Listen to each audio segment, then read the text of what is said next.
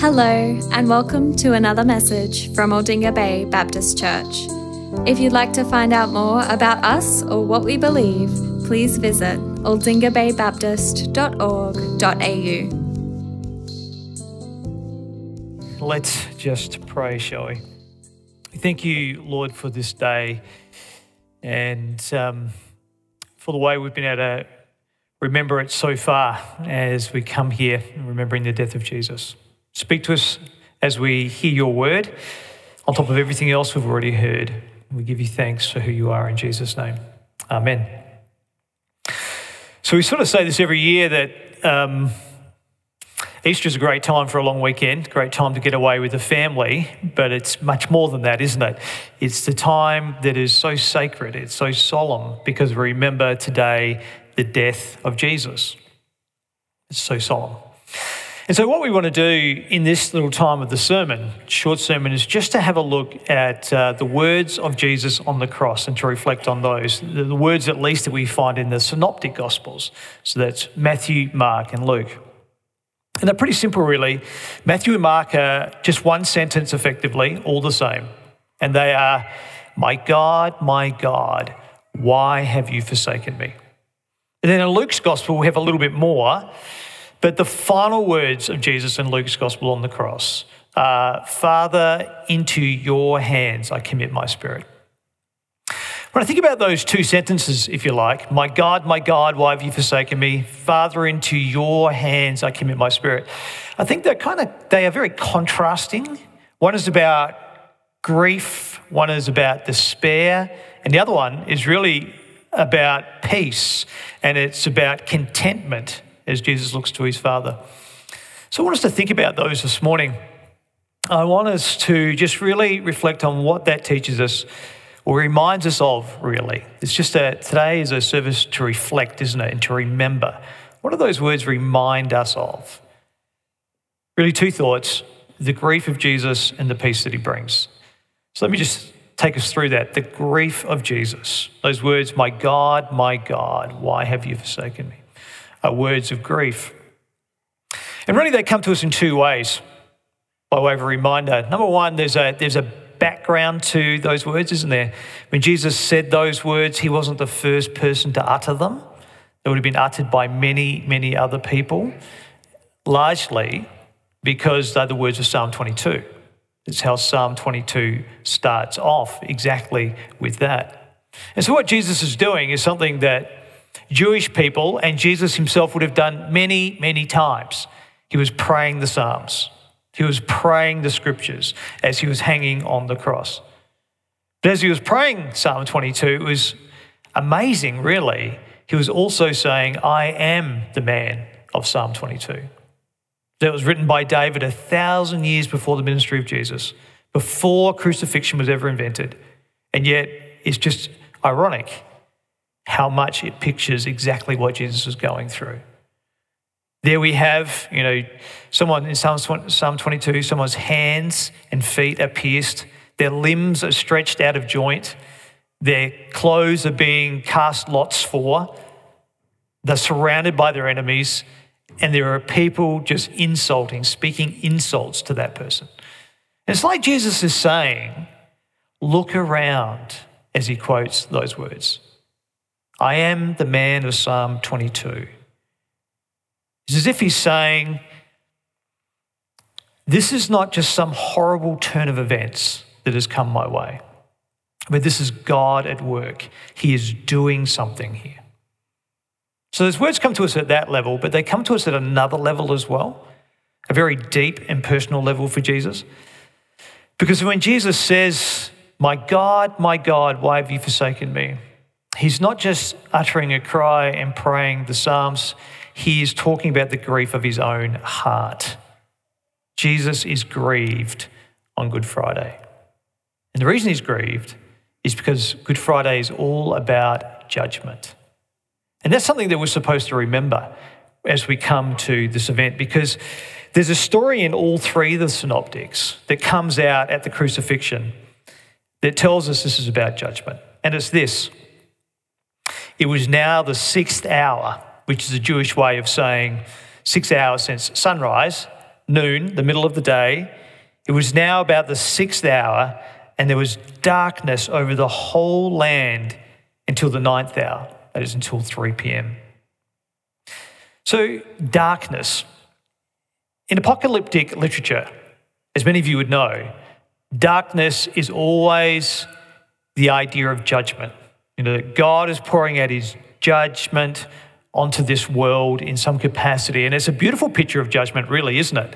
Because it, it just it speaks of that. You know, darkness, the absence of light.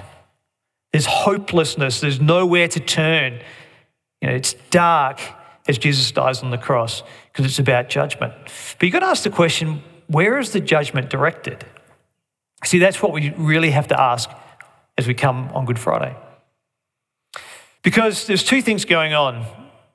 Number one, the world is worthy of God's judgment. And that's what the Bible speaks of from beginning to end. You know, ever since we took of the fruit and walked away from God, we have acted in shocking ways, both toward God and toward each other. It's true, isn't it? There's a somewhat famous saying is that, is that um, our hearts are more wicked than what we dare to believe. And I believe that's true. But just look at what's happening around the world in Ukraine at the moment, in the atrocities that are taking place there. So think about that. I think, you know, the soldiers that are carrying out those atrocities, what were they like when they were back at home? Were they monsters? Were they people that people said, these are terrible people? I doubt it. I think they would have been ordinary people just like you and I, but when put in a certain set of circumstances, they act terribly.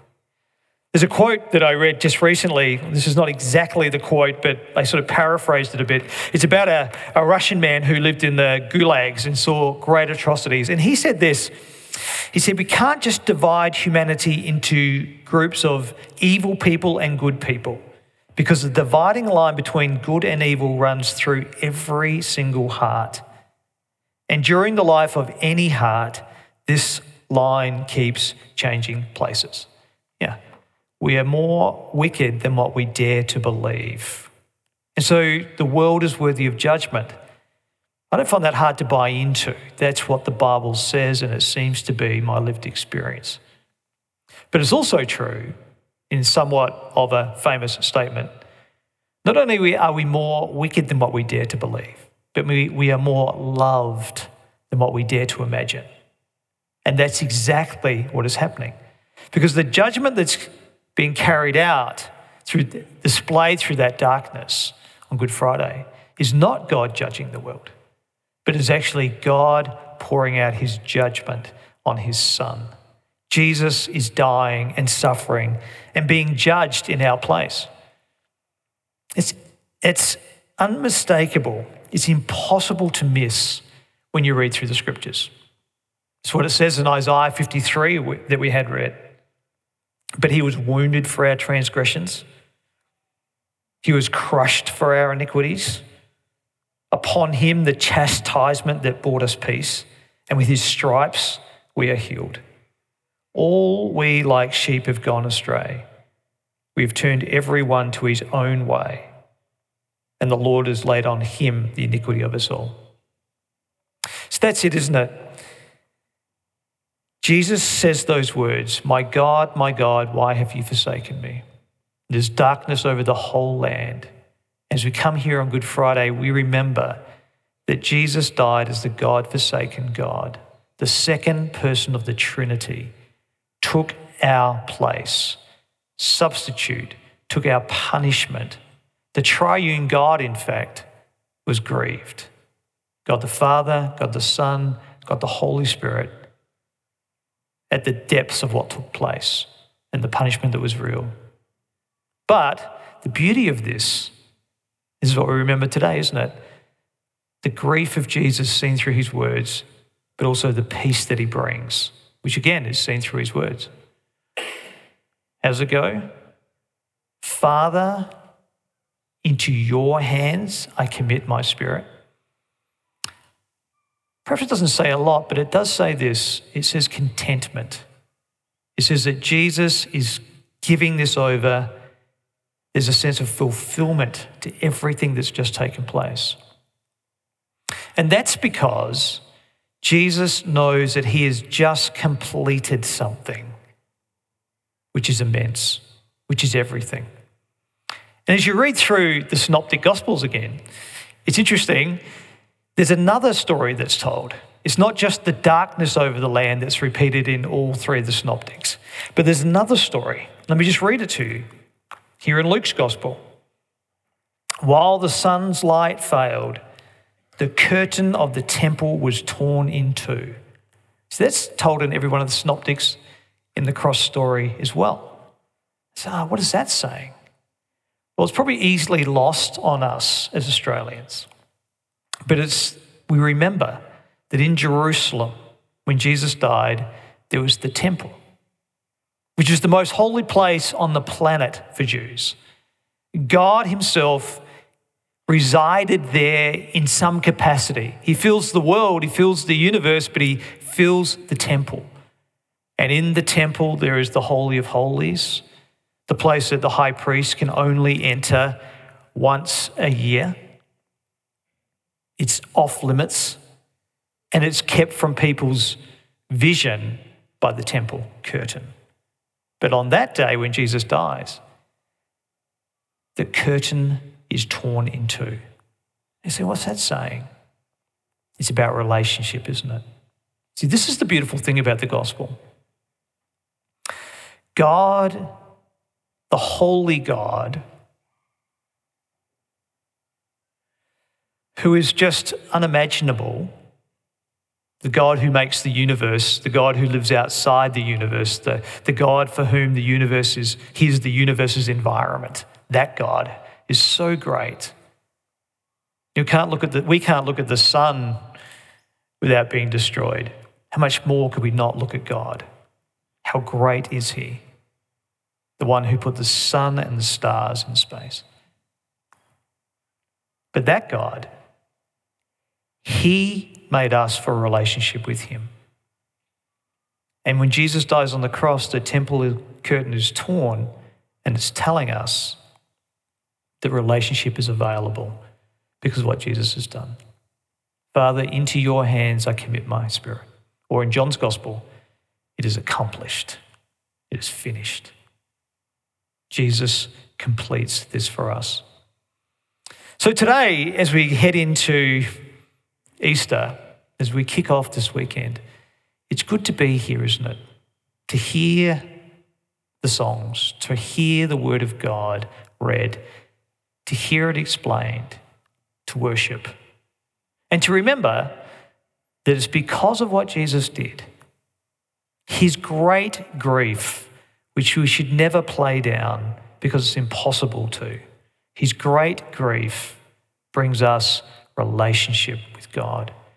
It says that we can know the infinite God, and He knows us, and He accepts us, and He loves us and the cross of Jesus says he will never turn away his child because of the price he has paid for you and the love he shows for you through this. A quote to finish William Bridge, 17th century theologian, he said, Your faith will be established and your hearts comforted when you have come to Christ. For if Christ suffered such great things for you, then you must be assured that he will never forget you. Can a woman forget her child? No. Why not? Because she suffered to give it birth. And look, here is a suffering beyond all sufferings. It is Christ suffering for you. Let's pray. We thank you, Father for your word. We thank you for the solemn nature of today, but the joy that it brings.